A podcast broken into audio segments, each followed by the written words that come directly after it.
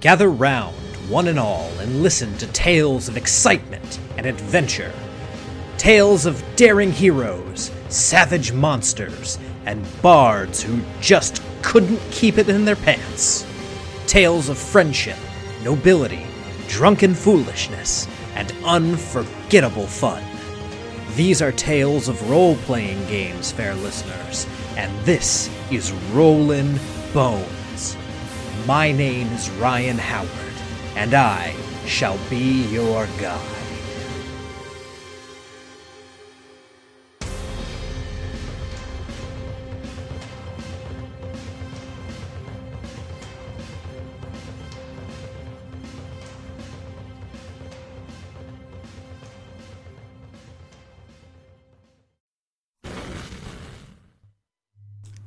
Hello, everyone, and welcome to Rollin' Bones with Ryan Howard, your source for the best in RPG interviews.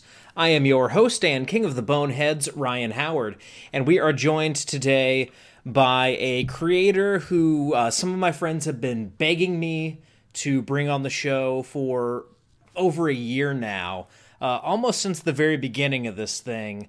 Uh, people have been clamoring for this guest. So, uh, ladies and gentlemen, and by ladies and gentlemen, I mean Josh Unruh, uh, please welcome to Rollin' Bones the uh, the co-creator of Band of Blades, Stras Acimovic.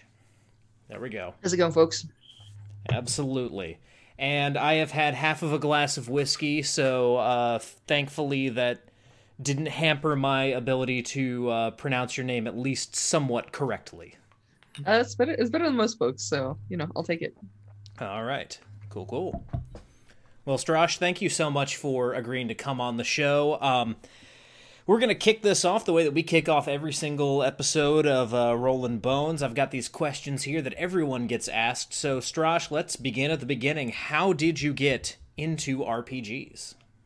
Oof. Um, Actually, it's a it's a pretty funny story. I think it, it has to do with this box right there.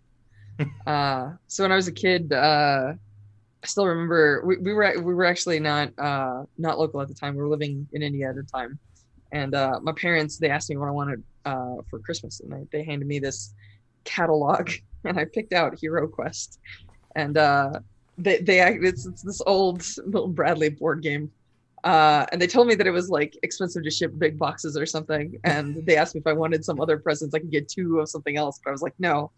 And uh, they made me wait a year. and then when they showed up the next year, I was like, Hero Quest.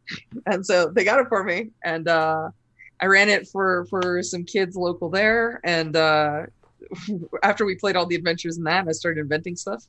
So I think uh, a lot of my roots come from just you know kids playing games and coming up with stories. Mm-hmm. Um, and then I had a, a but my actual first role playing game that I ever played was a, a friend of mine uh, out there. Um, his brother actually ran first edition Warhammer in French for us. Uh, so I've been I've been playing games uh, a, a, while, and it's uh, it's it's been like a, a weird and storied road. Uh, I've I've I've played all sorts of stuff. I didn't come de- down the usual path. So um, yeah, that's how I, that's how I ended up in gaming. Mm-hmm. It sounds like you've been playing in several different languages as well. So. Oh yeah, yeah, mm-hmm. definitely. Uh, yes, you'll actually see that. That's a that's a theme in a lot of our games. Uh, is, is there's a lot of semi multilingual content, or at least jokes that people who speak other languages might pick up on. Gotcha, gotcha. Now I take it from that that early story about having to. Uh, come up with hero quest adventures on the fly that uh, very early on you you found yourself in the uh, the forever gm role. Is that accurate to say? Uh yeah. I mean i, th- I think it, you're saying it like it's a bad thing. I think that every game needs mm-hmm. uh you know both gms and players. You can't have a game without both. Uh and I just in that case, I happened to be the kid with the rules who knew the rules, and I was kind of kind of running the game for everyone else. Uh, so I, I, I would say that during my career, I've GM'd maybe seventy five percent of all the games that I've been in, hmm. but uh, especially lately, that's definitely not been true. Uh, I've met some wonderful GMs. I've gotten to play a lot. Uh, sorry about the sneaky plug here, but you watch actual play, you'll see me actually in a number of games. I'm in the game with uh, Judd Karlman on that. Um, he, he's GMing. So um, so yeah, I've, I've, I've played in my fair share of games, but I've also run a fair amount. Uh, I don't know if Forever GM is is uh, accurate, and even if it is, I, I, I don't mind too much. I have fun on both sides of the table. Mm-hmm. Absolutely. Yeah, there's nothing wrong with being the forever GM until there becomes something wrong with being the forever GM. it's it's a day by day thing. Fortunately, I find myself in a position right now where I am uh, just playing after a long stretch of being the GM, so it's it's a nice break. Um, at some point, I'm just going to get bit by the bug again and insist on running a game for someone. I, I think that there are so many good games with so many good tools out there right now that um, I don't know if something if something inspires you and, and gets your imagination flowing, it's a it's a great way to cut loose and sort of share it with your friends. Mm-hmm. Yeah, and I got these stacks of games over here that I'm the only one who has. So uh, yeah, I I know that feeling. Yep. If I want to play it, I better run it. Now, uh, moving on from there, you've mentioned that you've played several games over the years, uh, all kinds of different ones. If you had to pick a favorite, what would that be? uh, so I don't actually buy into this whole concept of favorites because it, it has this imaginary quality, right? Um, mm-hmm. I stopped counting how many games I played around the three digits because there's no point after a point. Yeah. Um, and I think that uh, one of the things that's awesome about sort of the era that we live in is that there are so many vastly different games and you can't really compare some games like if you play you know some d&d and you play some monster hearts those two are radically different games how do you decide which one's your favorite i think that they hmm. just fill very different niches they fill very different needs um, and uh, i don't know i mean uh, like there are certainly games i play more often than others and there are certainly games that in the past I've played more often than others. So I'm not sure really like what criteria to apply to favorite, but um, obviously I've been doing a lot of hacks of Blades in the Dark. Um, this is something I keep coming back to uh, just because it's so fluid and it's so easy and it's so well integrated the mechanics and the fiction. So um, it just it, it runs very much the kind of action adventure genre that I crave. Uh, but so I've been I've been running a lot of it and I've been playing a lot of it, different hacks of it. Um, mm-hmm. That's definitely probably tops in the last several years in terms of playtime for me. But uh, doesn't mean anything. I play games that I fall in love with, and uh, then obviously if someone else is running it, I then bring it to my home table and we switch things up and so on and so forth. So that answer kind of changes week to week depending yeah. on whatever I'm infatuated with and running at the time. Uh, I don't know that I would I would say necessarily that I'm I'm flighty so much as uh, I fall in love with a lot of games and I play a lot of games. So which one's favorite just depends on which week you ask me. Absolutely, I'm I'm familiar with the feeling. So sorry, I've got a little fuzzy here. Loves attention. She's not sure why I'm not paying any yard. Go on. Oh? We have to we have to name the cat, or or Elfie will get upset with me. So so what's the cat's name? Oh, this is Gigi. It's a little gray uh, tabby that I've had for a while now. Let's see. I am catless right now, so they are both in other rooms. And yes, Elfie loves her because Elfie loves all cats. So, going back to those early days, I know with uh, you know a game like Hero Quest, it's a little bit different than say a traditional uh, RPG. But if you can remember your first RPG character or your first memorable RPG character, who was that? Ratcatcher, Warhammer First Edition. Nice. Uh, I remember we had to roll characters, and I was so excited until somebody told me that I was a rat catcher. I thought it was the worst thing ever, but then it turned out to be awesome. I had a small but vicious dog, uh, and turns out that that dog saved the party several times. So I got to be the hero, and it's uh, I think it, it it definitely has influenced my desire to not always play the sort of like bombastic larger than life heroes in every game I play. I, I oftentimes mm-hmm. find some of the more um, bizarre or like less heroic templates uh, equally fun. so yeah, so that's that's definitely probably the first character that I played, you know, straight up RPG that I that's memorable for me. Gotcha, gotcha. Now we have just been joined in second chair over here by Nora, so I will turn the camera here so that everyone can see the lovely Norwegian Nora trying to get at my desk. Now, being someone who ends up running a lot of games and you know ends up GMing, like you said, seventy five percent of the time. A lot of us who uh, you know GM a lot, there there's some NPCs that tend to uh, hop from game to game. So, uh, Stras, do you have a forever NPC or an NPC that uh, makes a lot of appearances? I don't. I don't do that. Um, I think for me, you know, and I have a I have a number of friends, and I'm I'm not judging this super hard, so like don't don't take this the wrong way. Uh, I have a lot of friends that actually like have a concept that they make over and over and over again, or they have a type that they play that's almost like, uh, you know, every game that you're in, you know, you're gonna be the the the big beefy fighter or whatever. And there's nothing wrong with that. But yeah, for me, I think I'm one of the things that's really a joy about uh, games is that for the most part, uh, I love the idea that we take a character and we put them in a story and then we tell their story and then when we're done we kind of put it aside so uh, I'm, I'm very much familiar with Cid appearing in every Final Fantasy game, so I know I know the the stereotype that you're talking about here.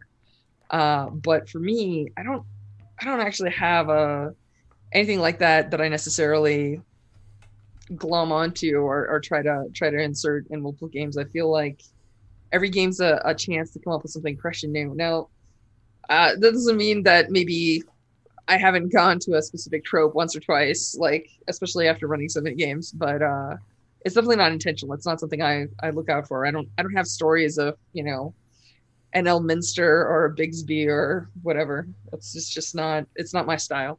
Mm-hmm. Yeah, absolutely. And then uh, Inglewood Armory in the chat here, who's uh, Josh, the uh, the friend of mine who's been lobbying really hard for me to get you on the show. Uh, one thing that he wants to point out uh, that he loves about Band of Blades is the fact that the the game itself has an ending, like you mentioned. Uh, oh, that's that's very important to me. Uh, I would say that I only make two kinds of games. Uh, I either make games that are suitable as one shots, so that you play them and then you can stop hmm. anytime, uh, or I make games with endings. Uh, Scum and Villainy has an ending. Uh, Band of Blades has an ending uh, every game that I play is going to have an ending. I think I think that that's actually very important. Um, I think that that one of the things that's unsatisfying about some like more traditional like older school RPGs, uh, you know, your your vampires and your pathfinders and whatnot, uh, they just kind of have this either this like kind of theoretical implied end that people just do not like gaming groups don't last long enough to meet like a 1 through 30 campaign run mm-hmm. um, those of you that that that have played that, I I do not begrudge it to you. You know, congratulations, you have won. But like most gaming groups don't survive that many years. Oh yeah. Um, and then uh, a lot of times it's kind of unsatisfying, right? Because you play until stuff just sort of falls apart, and it leaves you in this like weird state where you kind of want to know the ends. Uh, you want to kind of see like what happens in the story. You want to know. Uh, and among other things, I think that like particularly as I've gotten older, um, and it's just one of the things that's part of my life. It's easier to tell people like, hey, it's going to be a bit. We're probably going to have to play 12 sessions, but at the end of those 12 sessions, the story will be done. Can you sign up for that? Like it's it's very upfront. It tells you where it is. It's not going to drag on forever. It's not going to drag on past the point where it's fun. Mm-hmm. Um, and I think that that's uh, that's like a really important topic is that you know that there is an exit point and you know that you're you're you're you're gonna have a time to like do it, digest it, and then move on to something else. And I I, I think that that's actually something that a lot of games don't talk about. And it's mm-hmm. unfortunate because if you don't teach people how to make satisfactory endings, or you don't help them, right? Like one yeah. of the things that I also believe in is like GM tools, right? And and, mm-hmm. and trying to help the GM to tell a good story or giving them as many things as you can to sort of like make things easier for them. Yep. Um, and yeah, I think that that uh, yeah, this is just uh, this is just a, an extension of that, right? Like helping them know how to pace things because they know when the end is coming or are able to estimate it, even if it's not exact. Um, I think is helpful because like it lets them set stuff up, think about like appropriate endings, you know, and and sort of pace things out correctly. So. Mm-hmm. Uh, big fan of games like Dread and whatnot that have even an integrated like you can hit the button and hit the game at least for yourself anytime kind of thing. Yeah, absolutely. Yeah, it's always good to have kind of that that ultimate end state in mind, uh, whether you're creating your own homebrew adventure or you know running a game um, like like Band of Blades that has an ending because I mean, I was lucky enough to one time play in a game for three years and then GM a game in that same uh, kind of three year time period where both campaigns ended up going to level 20, but I was in college at the time, so I was not going anywhere. Uh, other people don't have that kind of time to invest in a single game or, you know, will lose focus and not necessarily want to stick with something that long. So yeah, having something with a definite ending that you can measure out is definitely a value proposition, especially in a world like we live in now where there are just tons and tons of games out there, all kinds of possibilities and a whole bunch of fickle people like me who see things and think that looks awesome i want to run that. And then after six sessions something else looks awesome i want to run that. Very familiar with this feeling. Absolutely. Now you've alluded to it a little bit uh, as we've had this discussion here but if you had to describe your playstyle both as a gm and then as a player how would you describe that? Oof. Uh uh, hmm, good question. Uh, I think GMing wise, uh, I tend to be very cinematic. Mm-hmm. Uh, so I, I talk about stuff in a very kind of TV, like from the lens of a TV show. Like a lot of times they'll say like, oh, if this were a TV show, we'd see the camera pan like this and stuff like that. Mm-hmm. Um, things I really like doing is I like asking players very difficult questions through the lens of the game. Uh, so I'll put difficult choices in front of their characters and see what they do. Uh, that's that, that's a fun thing. I like asking people what they care about in a way.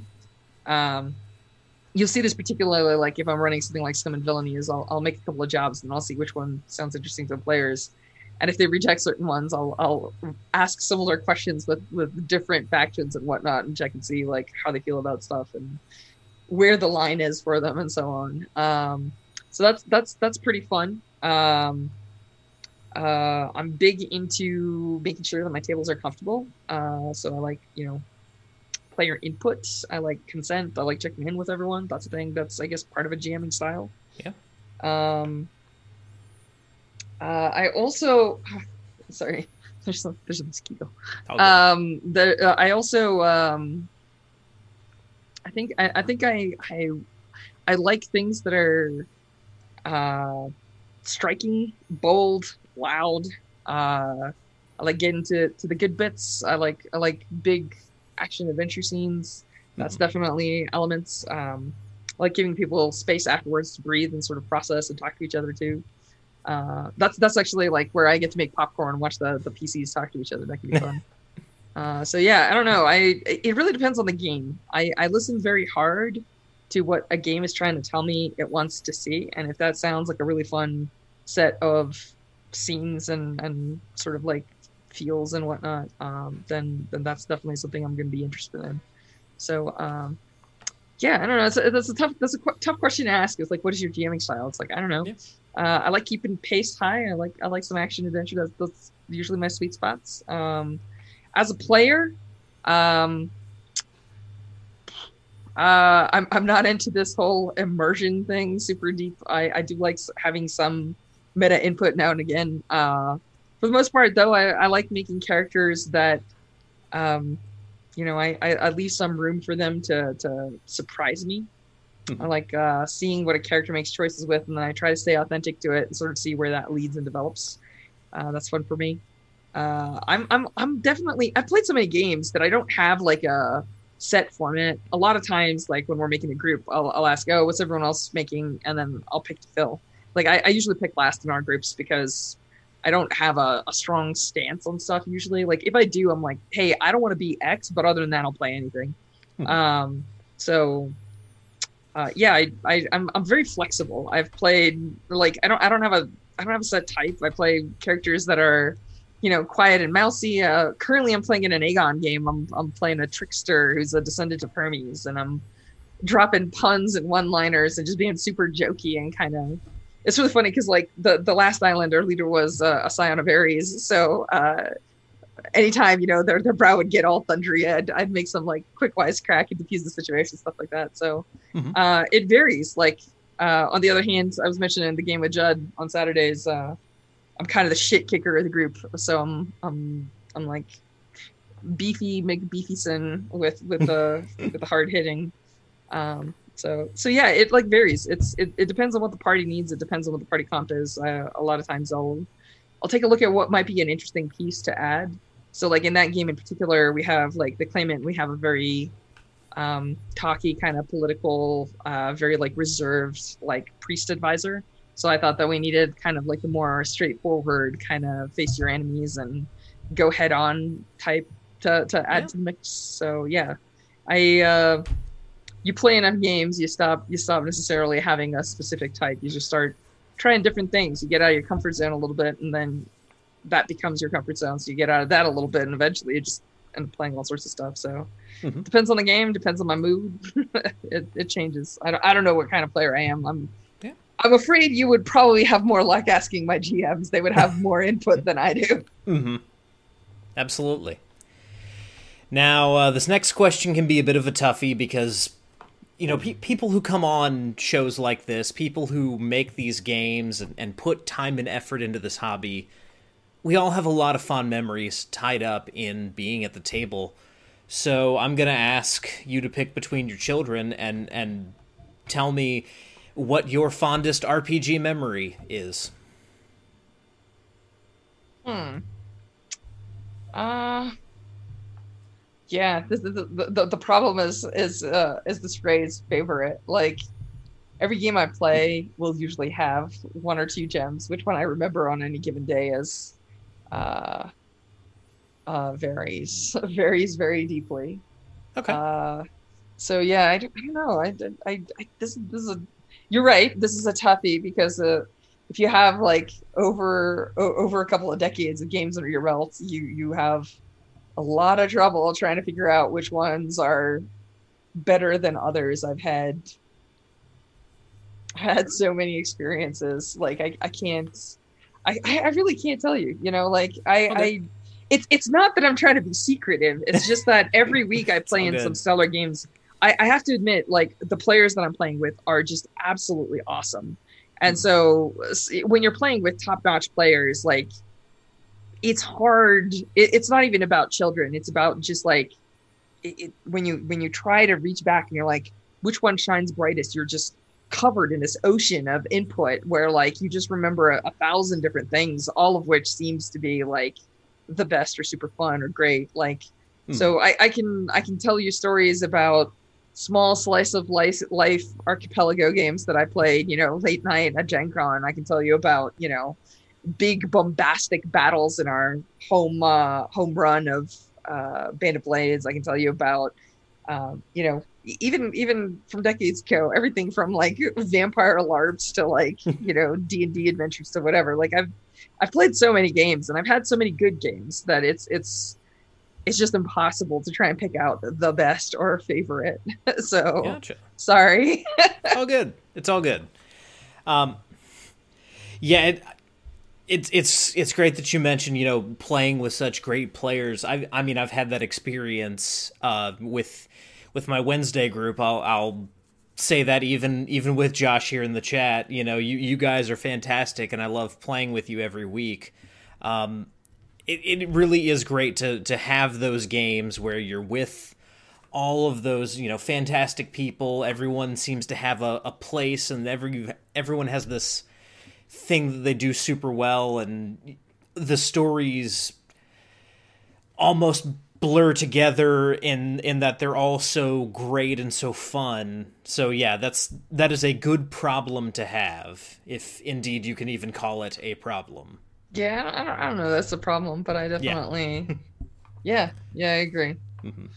Now, uh, speaking of problems, unfortunately, we've got to uh, to sink the airship a little bit because no while we do play the game with all kinds of people, some some of these people end up being our best friends, and you know we create fond memories with them. Some people we just don't click with, and then there's a certain subset of people that we end up sharing the table with who kind of ruin the whole experience. So, Stras, if you have a that guy story that you are comfortable sharing on the show, please go for it. Uh, I, am not gonna lie. Uh, for my friend group, I'm kind of the, I guess you'll call me the adventuresome one. Uh, mm-hmm. I'm definitely the person that uh, I, I go to more conventions than most of my friends. I'm willing to run for absolute strangers. I've had some good, I, have had many good experiences. Actually, a, a, lot of the the people that I game with now are people that I've met at cons. Um, I have this tendency to stitch communities together. Hmm. Uh, but I was actually super fortunate uh, that early in my gaming career, uh, somebody actually sat down and we had a conversation about agency and also about like it's like table culture and yeah. and and understanding that some things are table problems. Uh, so I don't actually have a ton of those stories because if if I'm not jamming with someone, if someone's like throwing a wrench in the works and the game isn't working, I'll either talk to them or I'll just boot them or not game with them. Um, that's just a decision I made a long time ago. And there have been spells in my life where I've done very little gaming. Fortunately, now we have like the internet and Roll20 and everything is like set up and easy. But as recently as like 10 years ago, Roll20 wasn't around and that was just not an option. So yeah. like if you were in a town and, you know, you weren't jamming with a group and it was the only game in town, you only had two options, mm-hmm. one of which was don't play. Yep. And what I realized was that um, having everybody be kind of like be comfortable and happy at a table is more important to me than uh, than just having a game, no matter how good it is or how bad it is, or no matter how bad it is. I guess is is is the question of right now. Mm-hmm. Uh, so yeah, I mean, I've I've had.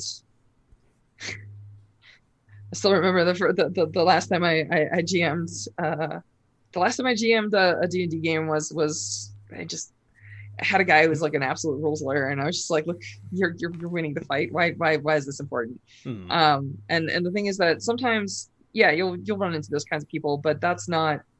Um, that's that's the thing that's handled out of game, and and like I said, I I learned early on that that's that's sort of where that belongs. Is you, you just discuss stuff with people like outside of game, and um, yeah, I've been really fortunate. Like uh, I self select. I, I tend to make games out of people that I already know I'm going to kind of be jamming with.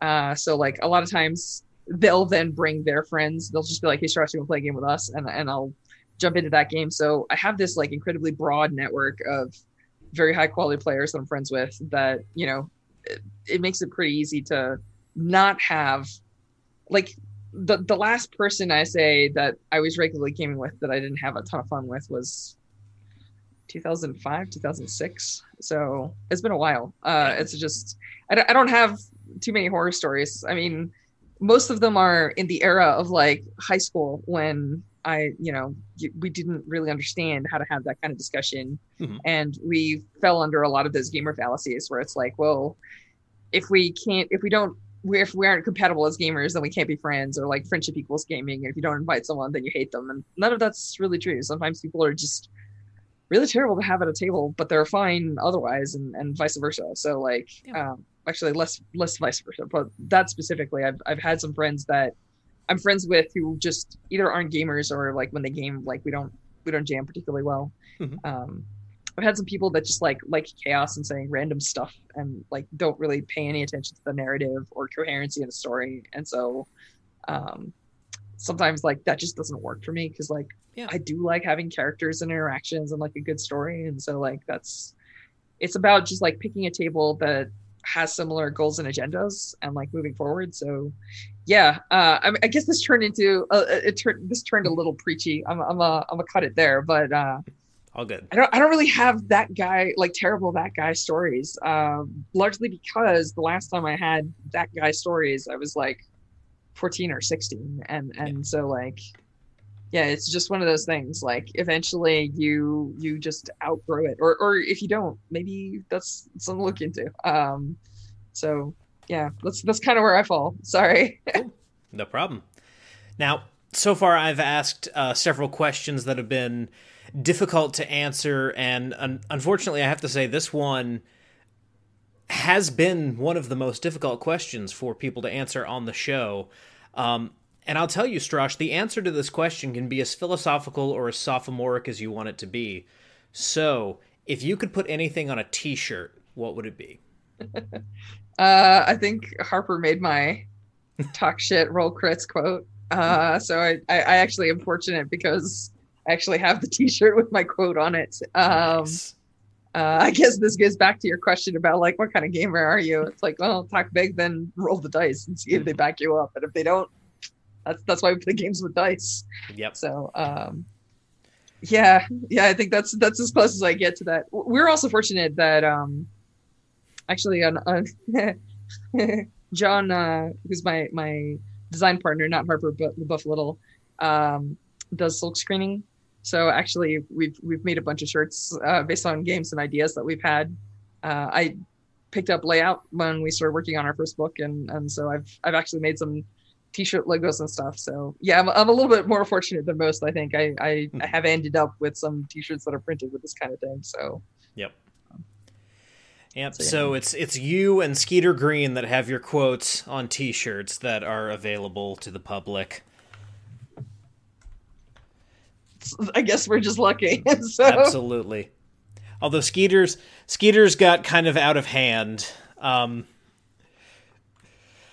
Oh, that goddamn exact meme is is great amongst the Frog God people. Have you ever been to a gaming convention, like a smaller one, and seen people wearing T-shirts that say "Goddamn it, Zach"? No. Okay, gotcha. So it hasn't grown that much. Basically, what happened there? There's a the. I think he's the uh, COO of Frog God Games, Zach Glazar. Uh, he okay. and a bunch of the designers at Frog God were in a group a group chat, and Skeeter Green, who uh, has worked with Frog God and done some stuff on his own, uh, he he basically just kept everything that would happen. He just kept going, "God damn it, Zach!" And then he put it on a T-shirt and uh, started selling it. And then people who you know like had friends named Zach would get it and give it to their friend Zach, and so it, I see. It was one of those things that just kind of got out of hand, and eventually Zach was walking around seeing people wearing the shirt who he didn't even know them. He had no idea who they were. And he's like, Why are you wearing the shirt that was intended as a joke on me?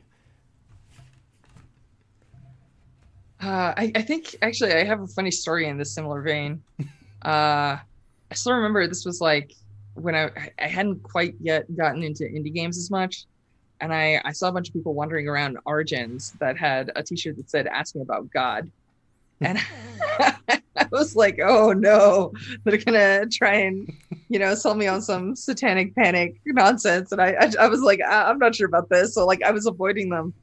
And then uh, a friend of mine convinced me to to to go to Games on Demand, and I noticed a bunch of people wearing these shirts, and one of them was someone that I knew from elsewhere, and I knew you know he was cool.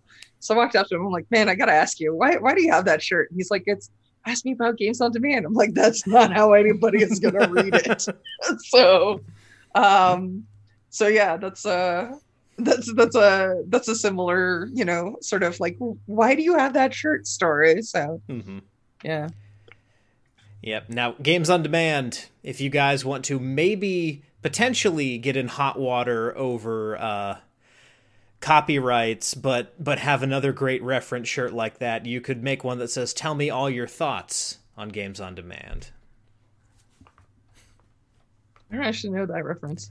Uh, it's a song from the 90s by dishwalla uh, counting blue cars.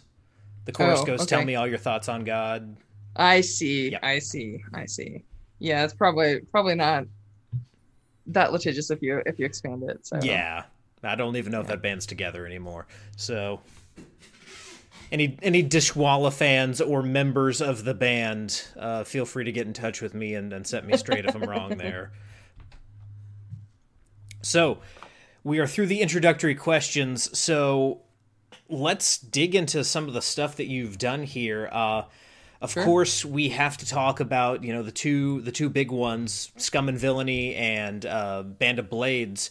So, if you had to give uh, just like a quick elevator pitch for both games to someone who's never heard of them, never heard of Forged in the Dark, uh, how would you do that? What would that be?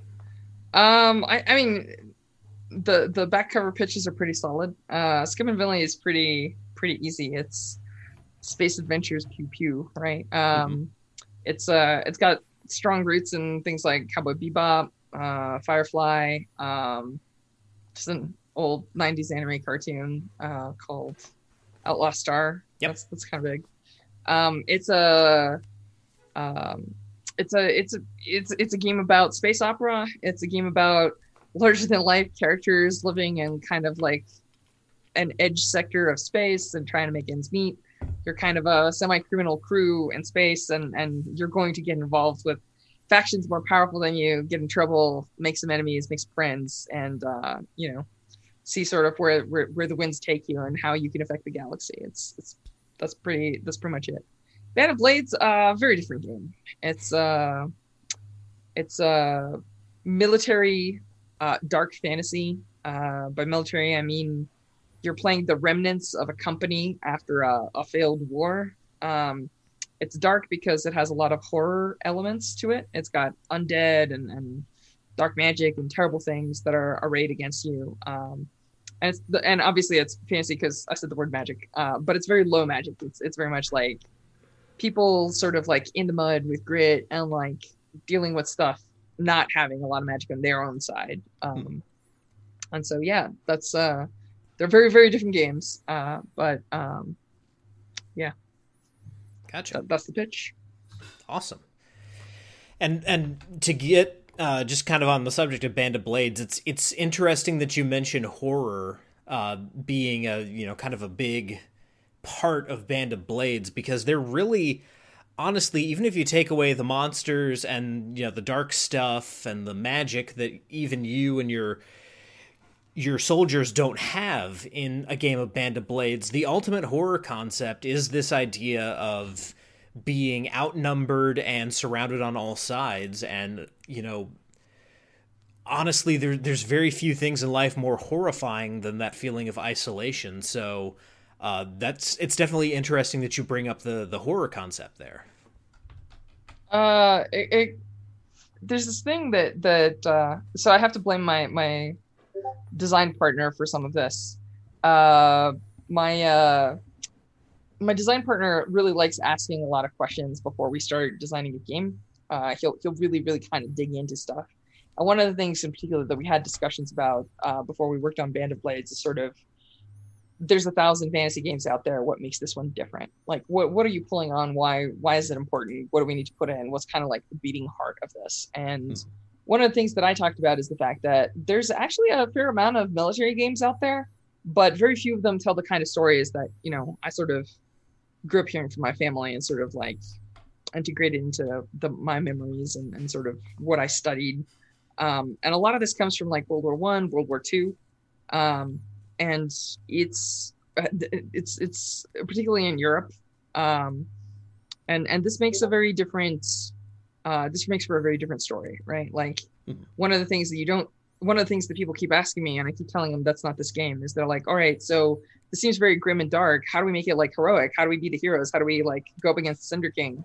And I'm like, that's not this game. You clearly don't understand where mm-hmm. this is coming from. So uh, let me suggest some other games. There are plenty of games out there that'll help tell that kind of story, but that's that's not this one. Mm-hmm. And so um so yeah, I think it's uh it's just and for for me uh I think that war has a lot of horror, but I think that uh, it helps to be like one step removed. I think that a lot of people, of course, get like historical panic. Uh, I know I do. I, I hate playing games that are set in an actual period of history. That, yep. particularly if you're playing with someone that knows a ton about that period of history, it's mm-hmm. it's one of my nightmare scenarios. um, so so yeah, this in particular, like the fantasy element changes everything. Um, it means that decisions that you make aren't already like locked in historical fact um, and it, it helps kind of like take a step back. Uh, I, we're pretty straight up in the text. Uh, we talk about how the enemy generals each have themes.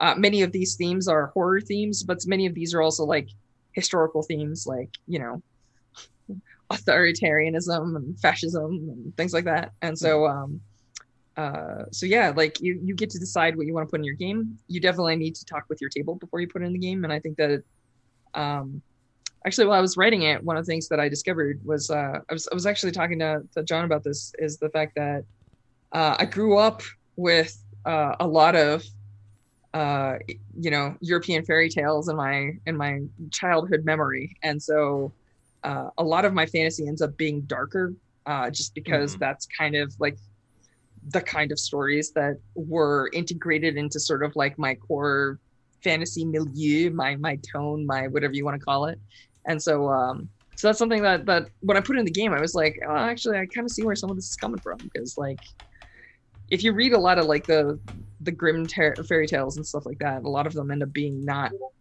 very happy or funny or you know lighthearted, and so um, yeah, it's it's just something that that consequently I, I kind of brought to the game, and so yeah, that's that's where a lot of the horror elements come from. Hmm. Absolutely. Uh, do, do you know Luka Rejec at all?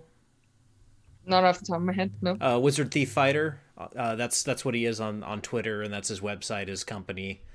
Um, I'd have to Google it. I don't know it off the top of my head. Sorry. He, so the reason I bring him up, he he's uh, Slovenian, um, and and a lot of that same approach I see a lot in his uh, his work as well. Just the the kind of European folklore aspect, kind of making things a shade darker, and and how that informs uh, games. I I definitely um, I see that a lot in in the games that that you've put out, and uh, it it seems like you and and Luka could have some interesting conversations around how that oh. informs your uh, your writing style. I'll definitely have to look them up. Um, yeah, that's you'll you'll see that a lot and and sort of like regional stuff over there. Um, I don't I don't know how much you follow like RPGs that are from overseas. Uh, only a little bit. I'm only really familiar with the stuff that comes out of the UK and then like uh, Free League stuff from Sweden. Okay. Yeah, yeah, yeah. Uh, yeah, there, there's actually a lot of interesting RPGs that are starting to happen all over the place. I, I have, I'm fortunate that I have some friends that that hook me up with stuff, whether it's like you know, sort of uh, the other direction. I've, I've seen stuff that's popping up in Japan and whatnot, uh, which is very different and then there's actually some stuff that's there's a lot of stuff that's happening in Europe that we're actually seeing some stuff transfer over. I think like the Dark Eye now has like uh, an English uh, translation, um, stuff like that. So like yeah, uh, I think I think I think you'll find that if you if you kind of dabble your fingers into a bunch of that stuff, you can see it in video games. Um.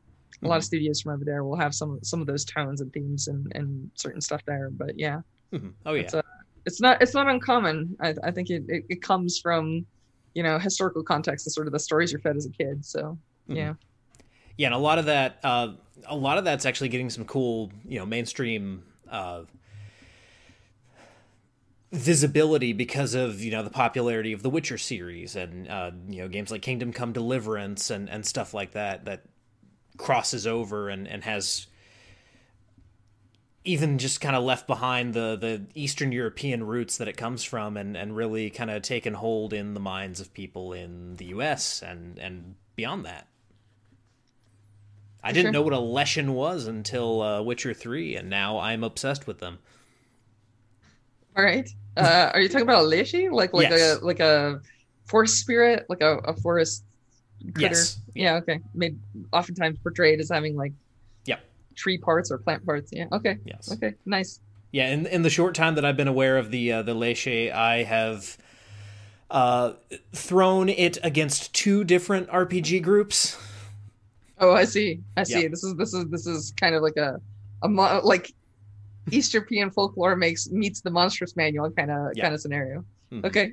Yeah. Sure. Absolutely.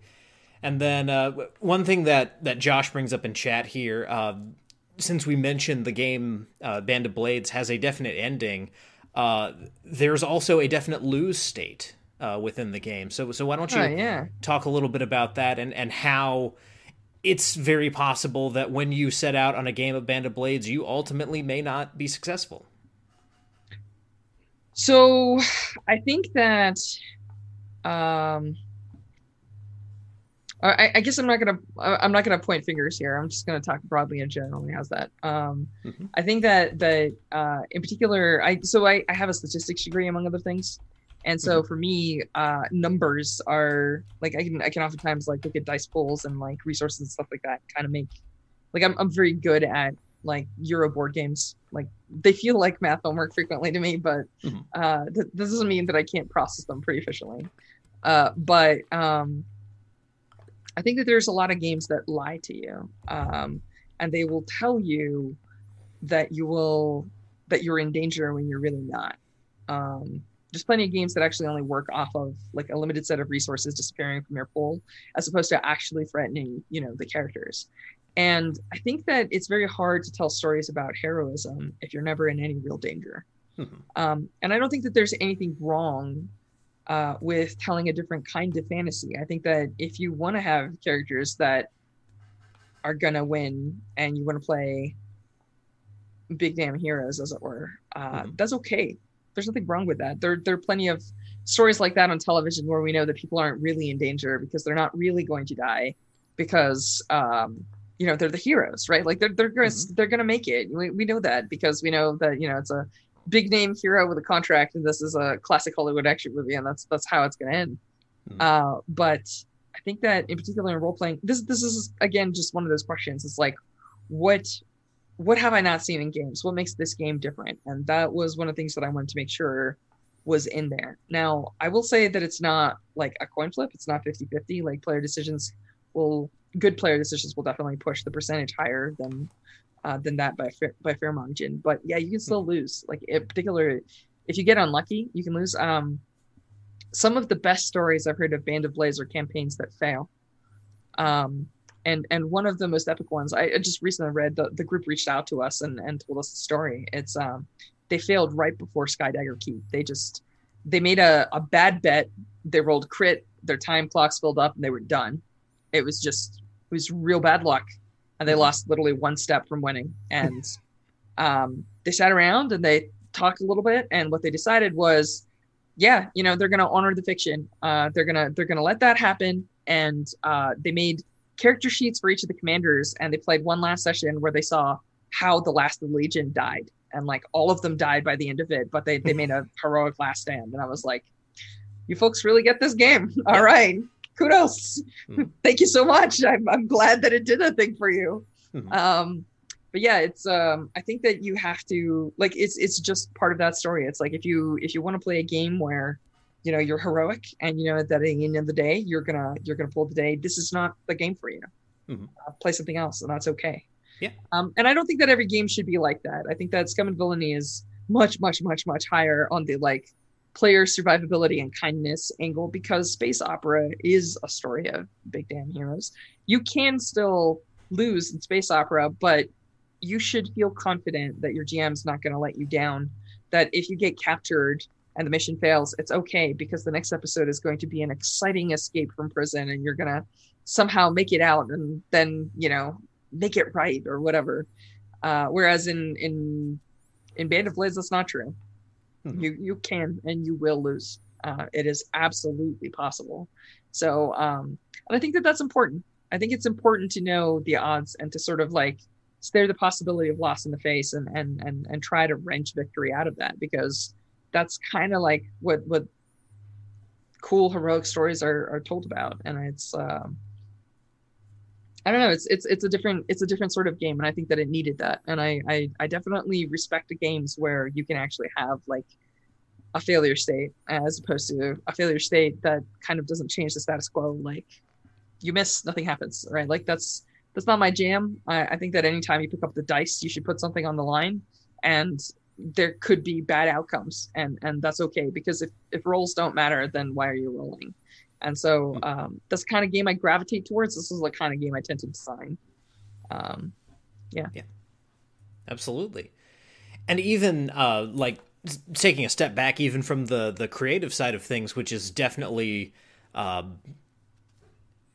definitely like a, a major driving force behind this even if you just look at the rpg market purely from a market standpoint to make another uh, fantasy game even a lower fantasy game where you have heroic characters is just one more of those. Whereas on the other side uh, you know what you're looking at with uh, a game where you're you're not heroic and there's a good possibility that you're going to die there's a much lower number of those. So being able to make noise in that direction and draw attention to that kind of storytelling and and to encourage people to you know kind of change their their mindsets when it comes to gaming is is really kind of a brilliant thing uh, even uh, coming at it from the creative side and kind of backing into that particular factor of of making an RPG like this? Uh, I have to admit, I'm I'm actually really bad at kind of understanding marketing slash trying to design. I, I don't I don't design games sort of like for. Um, I don't think I I do think about the audience in the sense that I make a game for a specific type of person. Yeah, and I think I specifically make games for me. I play game. Uh, so the, one of the things that I tell anybody who's thinking about getting into game design is don't try to be an artist. Don't don't don't like necessarily try to make a game that's uh, not fun to play. Because yeah. if you want to make a game that's worth like playing, you're probably gonna have to play test it. And if you're gonna play test it, chances are you're gonna have to run it. So you should make a game that a you like to run and b that you like to run a hundred times because you're gonna be playtesting it a lot. And if you go to a con, people are going to want you to run your game and whatnot. Mm-hmm. So like, uh, I make games that I like running. I like I make games that I like seeing people play in, and I like I make games that are fun for me. Uh, and I happen to be fortunate that some of those games are also popular with other people because uh, I tried making games for the sake of like where where I tried to anticipate what a generic gamer might want or like think about markets and stuff. And what ended up happening is it turned into a job and I kind of hated it and I stopped wanting to make games entirely. So then I mm. threw that in the garbage can and I just stuck with what I know, which is like make a game that's fun. And if you happen to make choices that people don't like, it's okay because not every game is for everyone. And there's mm. hundreds of games out there. So just pick whatever you like. And I'm not going to judge you if you don't like my game. There's a there's a very famous there's a comic book author I really like uh, who, who kind of slammed one of my games, and and I was just like, it's cool. You don't have to play it. Still like comics, you know, uh, because I think at the end of the day, what's what's really awesome about gaming right now is the fact that there's a game for everybody, mm-hmm. and so um, yeah, I, I I wish I could tell you that it's a it's a sneaky marketing decision and how we were super clever and all mm-hmm. stuff, but no, it's just I really wanted to make this game. And then my my co-author was like, okay, what's exciting about this game? And he helped me kind of like pick out the pieces and kind of narrow it down and make it really focused and sharp. But for the most part, it's just I listen to a lot of metal music. so, you know, you can see like, oh, okay, there's some elements of that in this one, and there's, you know, other elements of different things in this one. And it's uh it's just whatever I'm kind of there's a lot of games that I start making because my group at home says, "Hey, uh, we kind of want to play something like this. Can you make something like that?" And I'll just hmm. slap a game together, and we'll have a game in like a week or two. Um, and so this one though was was uh, was a little bit of a passion project. It's something that I I thought about a little bit before, but yeah, we we we kind of sharpened it and kind of figured it out and got the details right, and so went from there. But it's definitely not because it's what the market wants. I can I can promise you that it's not the kind of thing that I I worry about. Uh, it's the kind of thing that my publisher might worry about, but I'm, I just make whatever it is that I, me and my groups want to play. So, mm-hmm. yeah, yeah, and, and honestly, that's that's the way to do it because the best RPGs is a business where your passion very much shows in the work that you're doing, and if you are let's uh, just to use an example I, I love the the movement uh, of of osr so i'm not crapping on anyone here. But if you uh, if you just kind of you know do an OSR game because you realize that that is uh, you know selling. Popular, yeah. Pan atheist, thank you for following. If but yeah, if you put something out like if you put out a uh, a fifth edition rule set or something like that, just because that's what people are buying, not necessarily because it's something you yourself want to do, it's going to show through in the text. So so it, it really is a matter of, you know, finding what you're passionate about and putting that out there, even if the audience is, you know, 20, 30, 15 people who, you know, are just really into this idea. At least someone, you know, liked it and and saw your passion in it. I think that that's important if you're not I think that there's also a difference in approach, right? Like when I say indie games, what I actually mean is like, I guess, I guess we're gonna I'm gonna define it as like creator owned. Yeah. Uh, so like, even though uh, Evil Hat publishes some of these games, uh, all of the like IP and the writing is done by me and John. Yep. Um, so I think that the the difference between writing for someone else and writing for yourself is that if you're a company like Hasbro, then market penetration and marketing is very important to you, Mhm. and you hire people that can write to the strengths of that. Um, for whatever definition of that is for you, I know a lot of people disagree on what's good, what's bad there, but at the end of the day, it's not uh, it's not the individual writing that gets to make a lot of these decisions. Um, and I know that in particular, one of the reasons why I'm attracted to indie games is because I can write the things that I want to write, and I think that it generally means that as much as all of us really wish that some of these wonderful indie games had a bit more visibility and a bit more like you know wider appeal or can reach a broader audience um, i think that ultimately you have to decide why you're making games. And to me it's exactly like what you said. It's to make sure that the 15 to 20 other people that are very like-minded uh, very much like it. Although i will say that we've been incredibly lucky. Um, for reasons that i'm not entirely clear on band of blades kind of exploded.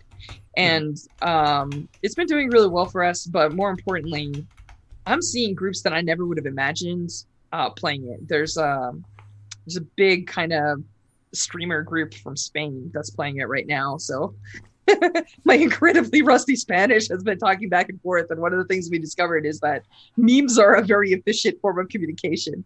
So I'll ask them like how their mission went, and they'll post the meme like in return, and I'll just I'll absolutely howl. Like mm-hmm. my favorite is uh they had a mission where one of their units uh went out to to do something, and in return they angered Blighter. But they didn't understand that that's what they did. They were just like executing a completely unrelated mission in their minds.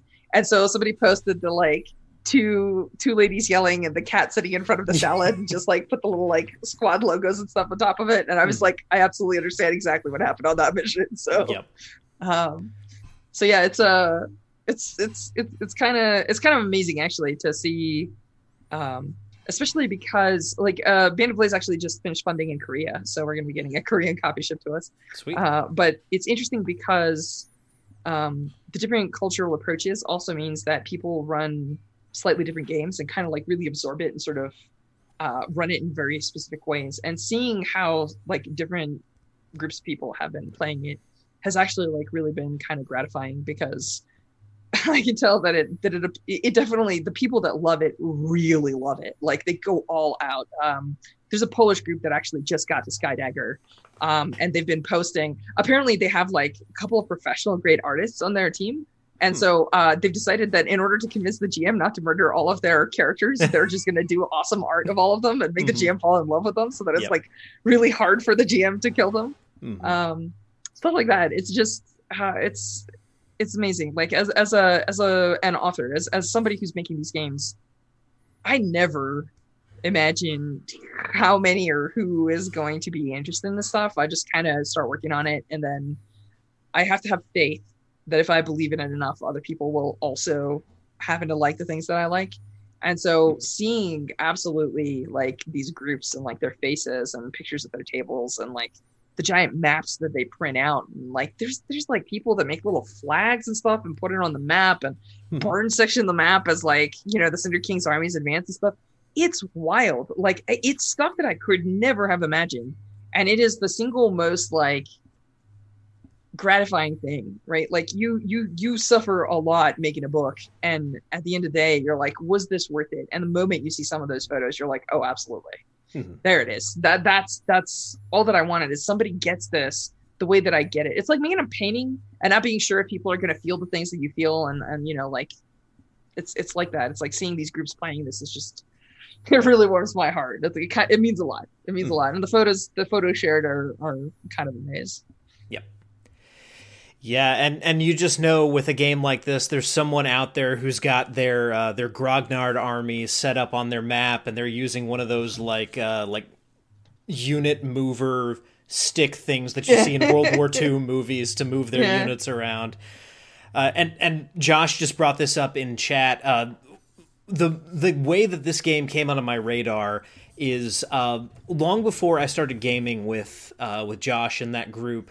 They were running a, I believe it was a Pathfinder game that uh, basically ended up with with them in command of an army and Josh noticed a lot of parallels between what you have set up in Band of Blades and what ended up happening with uh, his world and so he's getting ready to run um, like he says in chat here a a homebrewed reskin with the the characters from that old Pathfinder campaign in the position of the commanders uh, dealing with you know what's going on in in Band of Blades uh, again with just everything kind of switched around to to fit the lore that they're in, and so there's a lot of cool potential for for stuff like that. If if you find that your campaigns uh, take kind of a military uh, bent to them, and you find yourself in dire straits, I feel like this is definitely something that you can use uh, to to change it up, uh, even even just using the mechanics and the the scenario and uh, changing the names of the units and stuff like that. I, I, feel like that gives this game a lot of good utility. I think uh, I think you'll see that that actually we we kept some of the stuff like really simple. So like mm-hmm. a lot of the undead generals and their units are basically just fictional. There we, we we don't have stat blocks and stuff like that. So swapping some stuff out, um, I think is probably easy. But more importantly, uh, one of the things that we really wanted was for people to be able to kind of put their take on it um, like it's there's certain things that are factual about those units, but there's a lot of stuff that comes from sort of like interpretation and like kind of how the GM sees it. Uh, so I think that that lends itself pretty well to some of the stuff that you're talking about there. I know um, the guy that did our website, uh, Randy Ost, um, he's running a just a book series I haven't read. So I'm, I'm I've, anyone that's a fan, please forgive me. I haven't it, it's not that I hate it. It's just that I've recently got introduced to it and I have piles of books to, to, to work through. So um, I think it's called Black Powder Mage series or like Black Powder Mage Fantasy or something like that. Um, and I, he, was really into those books and then he discovered that like it's a really good fit. Uh, so I know that he he wrote kind of like a reskin that utilizes a lot of that world and whatnot. Mm-hmm. Um, so yeah, I've, I've, heard of a couple of people doing stuff like that. And I'm, I'm it's interesting. Uh, it's hard to have common ground to talk about because like obviously if if you're playing in a completely different world and I only know the core Band of Blades rules, we don't oh, have a lot in common to chat about. But it's uh yeah, it is a, couple of times I've seen people do some stuff that I'm just like interesting. Um okay. They're like, cool, you're making that work for your your game, which you know, two thumbs up, do the thing. So mm-hmm. yeah. Gotcha. Now, this game and then you know Scum and Villainy as well. They they both kind of come out of um, another game that we've talked a lot about on the show. I've reviewed it. I had uh, I had John on a while back. That is, of course, Blades in the Dark, and you've mentioned uh, you know coming back to different Blades in the Dark hacks. Um, do you have kind of a, a wish list of things you want to see come out of this kind of Forged in the Dark imprint, or of different genres of games that could spin out of um, what what John has there with with Blades in the Dark.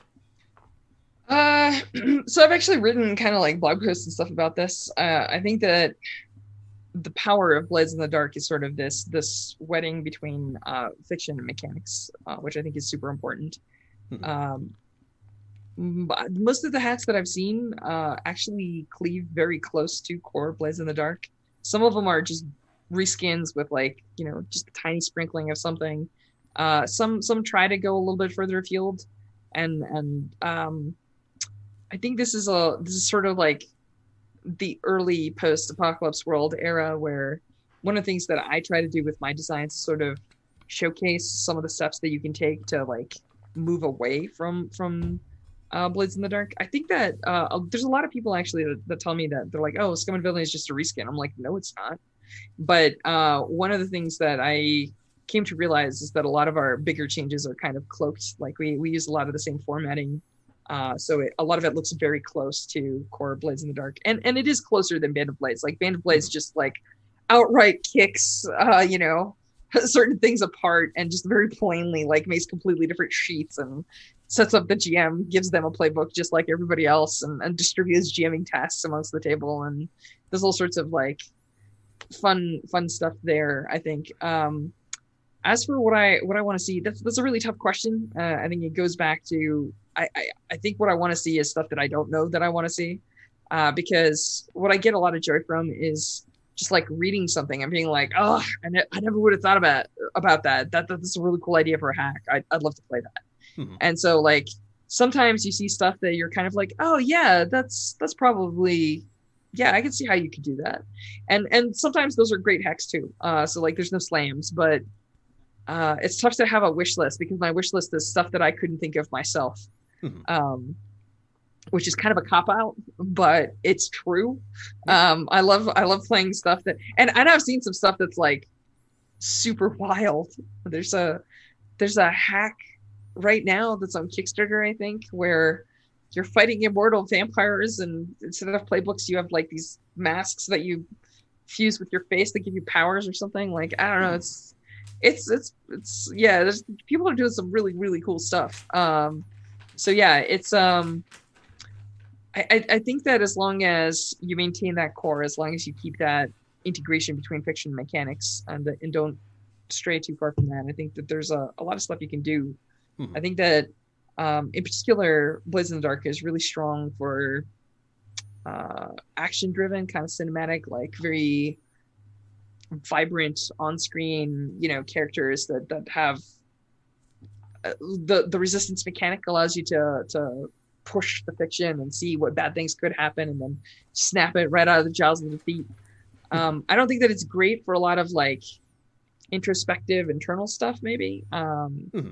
it's definitely more of a TV show vibe rather than like a you know philosophical narrative vibe. But uh, yeah, there's a lot of cool stuff happening, and the thing that I'm most excited about is seeing the generation after the first generation of games, right? Because mm-hmm. uh, I feel like we're right at the end of the first generation of games where a lot of them are just using it, seeing that it's able to be done. A number of them are being kickstarted. We're seeing some books come out and stuff like that. Mm-hmm. Um, I'm lucky because I, I, got to be involved with the beta process very closely. Uh, so I was playing Blades in the Dark years before everybody else, you know, got a copy via the Kickstarter and whatnot. Mm-hmm. Uh, so it shouldn't be a terrible shock uh, that even though we're very busy beavers, uh, John and I uh, managed to put out some some books a little bit ahead of the curve.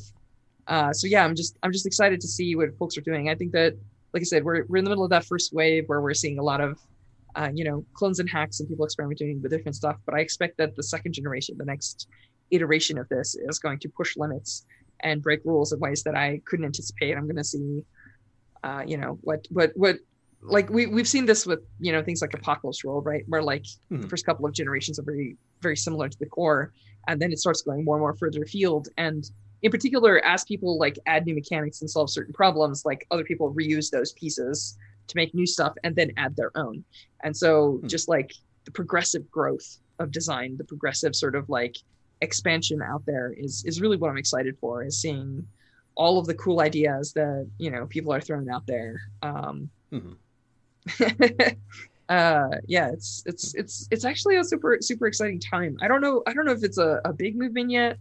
I don't know if it's uh, there's a lot of people that that tell me that it hasn't quite taken off as much as some other things but i don't know. I see a lot of activity on the forums. I see a lot of activity in discords i'm seeing a lot of games getting kickstarted. So like i don't know. We'll see where this ends up. Like sure pbta has like is it five ten years on on on blades but uh, this the stuff is cooking, and and there's some really bright designers that are taking cracks at it. Mm-hmm. Um, it's always just time and familiarity, right? Like if you play a game, sometimes it'll just like Galaxy Brain, and then you'll you'll just uh, you know immediately want to make something of your own. And sometimes it takes a while, like just until you internalize the mechanics and play through some stuff, and then your home table wants to play something weird and you just glue it together and then you start adding systems that match that idea and then all of a sudden you realize oh well, i have a little bit of a game. Maybe i'll publish this. I don't know. Yeah. So um so yeah. Absolutely. I mean josh mentions pirates which seems like a, a, a pretty good uh I'd be hard pressed to imagine someone not already trying to jump on that uh, and and make some kind of Forged in the Dark Pirates game at this point. Uh, seems pretty tailor made for that. Uh, personally, I can see Cyberpunk actually being pretty cool for this. I think most um, people, most people, well, I've seen a couple of of takes, but I think most people are waiting for Null Vector, which is Harper's cyberpunk take. Uh, Hmm. It was one of the stretch goals. Um, I know it's in the pipeline somewhere. Just Harper's a very, very, very busy person. Yes. Uh, plus, the apocalypse is happening, which you know.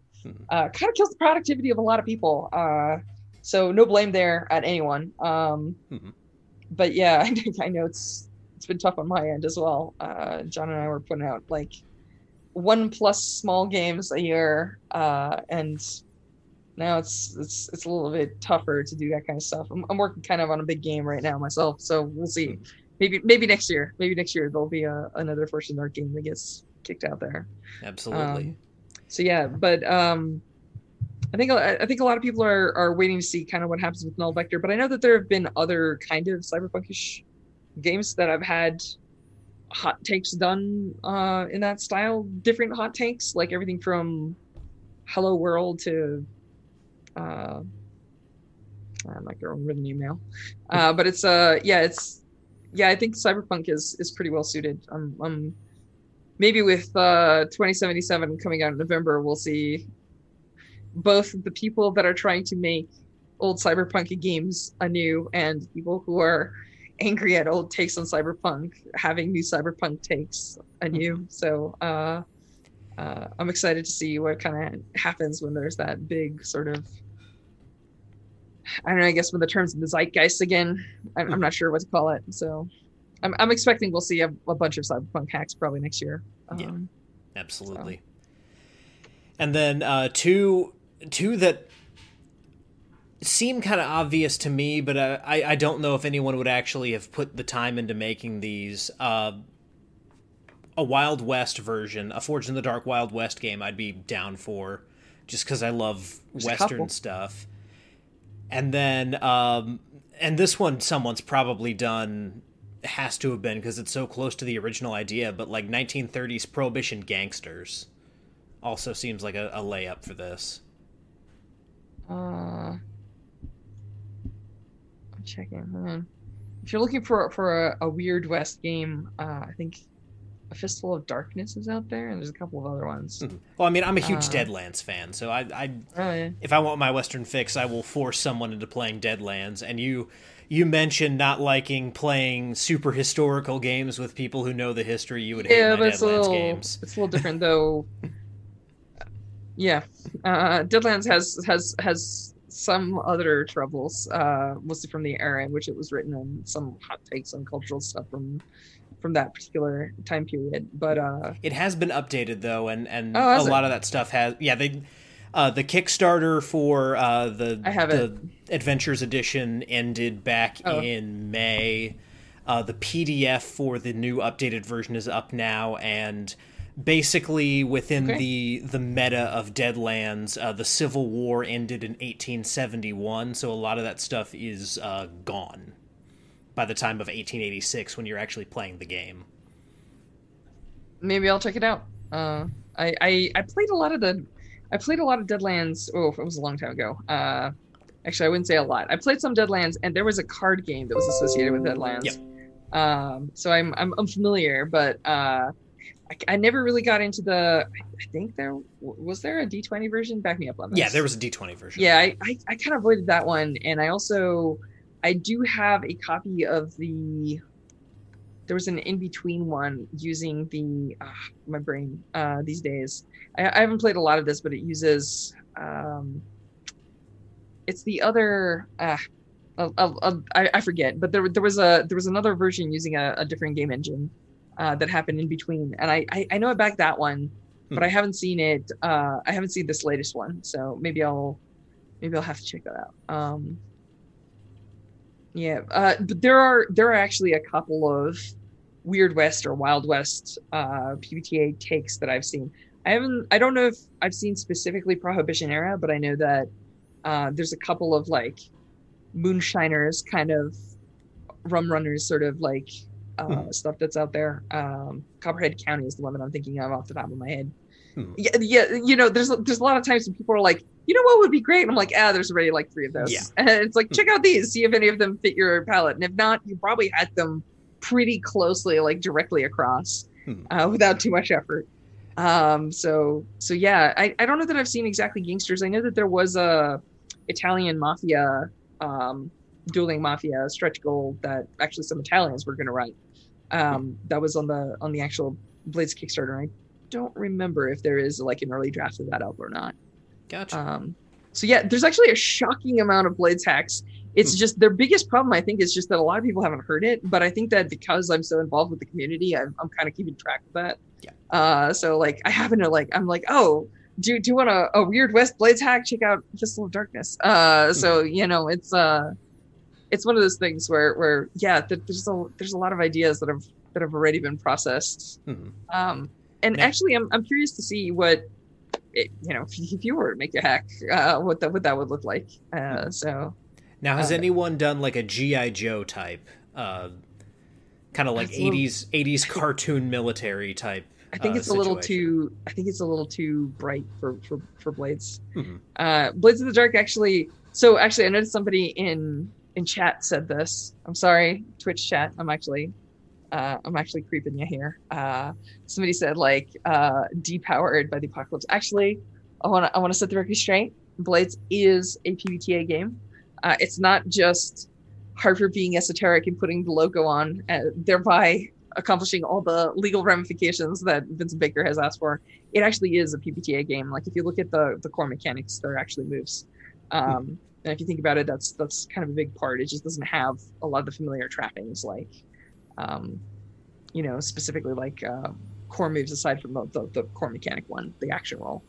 Uh, but um, I think that that blades in particular, among other things, you can fail a roll, right? Like you can roll a one to three that's straight up fail, Hmm. and that's not a thing that's gonna happen in a GI Joe cartoon. Yeah, Uh, yeah, and like in in, and I guess more what I'm thinking would be uh, along the lines of like the GI Joe comic book, where it's a little bit more, uh, you know, the stakes are a little bit higher. People actually can die, and and bad stuff like that happens. Not necessarily something like the the Saturday morning cartoon where the plane explodes and you see the parachute. I think that if you if you want to look at that kind of genre, I think that that you'll probably have slightly better luck with Fate Mhm. uh, because it's specifically designed to emulate that. And in particular, I think they actually did Shadow of the Century, which is uh, specifically 1980s themed and brings all of those tropes and stuff in. So um, that might be fun to check out. Yeah. Um, yeah, I'm, I'm, I'm not 100 percent sure if, if how, how good a fit Blades is going to be there because a lot of that stuff has to have things that don't happen uh, in order for us to keep the like verisimilitude of, of Mhm. the backstory of Oh yeah. you know these guys g- g- the good guys always win and they save the day and hmm we have commercial breaks with kids with little planes and stuff so uh Yeah. yeah, it, get, it, gets a little tricky i'm not sure i'm not sure how good a fit it is Bla- blades you can lose in blades and that's that's uh that's a tough sell for some some genres Absolutely. And I could see I, I could see someone taking kind of a darker spin on on GI Joe, and I'm I'm even right now trying to think of like the the core concept of how to uh, like how to get a GI Joe type concept into the the blades formula and make it where those stakes are high, where you can lose, where you ultimately, uh, you know, Cobra will win if you screw up, uh, and and the consequences are, are more dire than just uh, you know it looks like we're going to lose right before we go to commercial or something like that.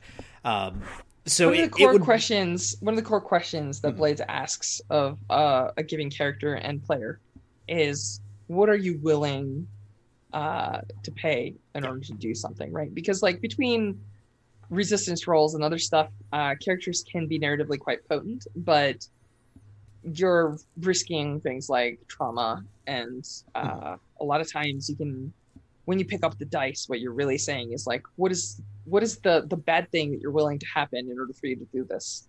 And i think that that's in the bright color in the four color universe of saturday morning cartoons i think that's that's not necessarily something that we see as a question asked very often. Right Uh, yeah. that that might be a question that's asked on something like gargoyles but Mhm. those those dark saturday morning cartoons are kind of rare so Mhm. i don't know Yeah, Absolutely. Cool. So uh, we are kind of running up against, uh, you know, what's usually the end of our time. Uh, so what I like to do in this time is kind of turn things over to the guest. Uh, you know, for anything you've got to promote, and I know Stras, you do, uh, you know, actual plays and some streaming stuff in addition to your game. So uh, whatever you've got coming up, anything you want to plug, um, go ahead. It is it is your time.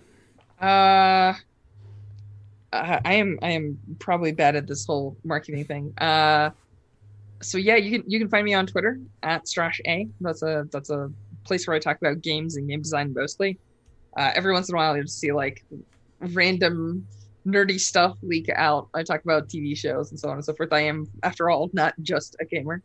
Um, I also stream on twitch.tv slash actual play. Uh, as a matter of fact, right now we're in a uh, in the Dark game uh, we're playing um, Rebel Crown. It's a game where um, you're basically playing like a, a claimant to a noble house that's trying to fight, like ferment a rebellion slash fight a war to like seat themselves on a throne. And one person plays the claimant, the rest of the players are playing like a, a sporting cast. It's got like a little bit of a um, I think it's fraught if you say a phrase like it's got a Game of Thrones vibe. Um, I, I don't think that's actually true, but but maybe maybe sort of like in concept uh, mm-hmm. as opposed to as in execution. Um, so yeah, I, I, we're we're playing that. It's pretty fun. Um, uh, Judd Crommon's running. I've got like a couple of great players that are with me. Uh, Lauren and Luke, both stellar players. Uh, I think actually Lauren's in chat. Um, and uh, yeah, so so if you're interested in something like that, check us out. We play different games. Like I, I, I tend to stream Saturday nights, but also stream various little shows on on um, on on actual play. So yeah, that's uh that's that. I guess the only thing that I'm gonna say is uh I'm working on a new game. So if you follow me on Twitter, you may hear me occasionally talk about it. Um, it's called Spell and Blade. It's a fantasy Forged and Dark hack, kind of high fantasy, like much more, uh, much more action adventure slash you know, um, I guess high fantasy stories is, is pretty much exactly the pitch. So uh, so yeah, that's uh, that might be some. If you're interested in something like that, follow me, and you know, hopefully we'll get some news, and we'll see where that goes. Gotcha. And uh, just to shout out one of the uh, the you know members of the audience who's consistently on uh, on stream here and, and uh, you know interacting and and participating in the conversation. Uh, Out of Deloop in chat uh, is streaming her art uh, basically the entire month of October.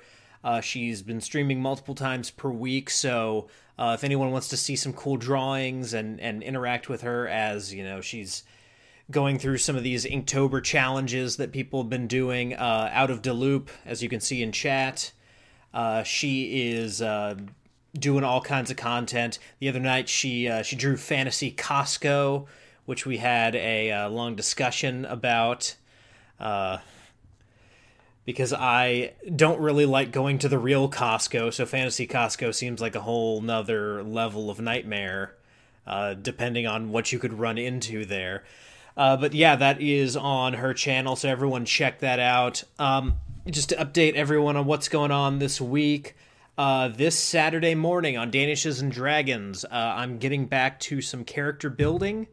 Uh, we're still going to be in 5e this week as I am building a battle bard and explaining, you know, what kind of melee bards are out there for anyone who, uh, you know, is interested in playing a bard but still wants to swing a sword or an axe around. And then uh, next Monday, we are actually doing a makeup from uh, what was last week. Um, because Greg from Nord Games uh, kind of messed up the times there. Um, we've worked it out, and he will be on next week to discuss their Ultimate Bestiary Kickstarter, which is quickly coming to a close. So if you want a whole bunch of orcs, goblins, and hobgoblins, uh, you'll want to tune in and hear all about what Nord Games has going on on their Kickstarter. Until then, guys, though, whether you rolled a 1 or a 20, I'm so glad that you rolled your bones with me, Ryan Howard, and I'll see you next time.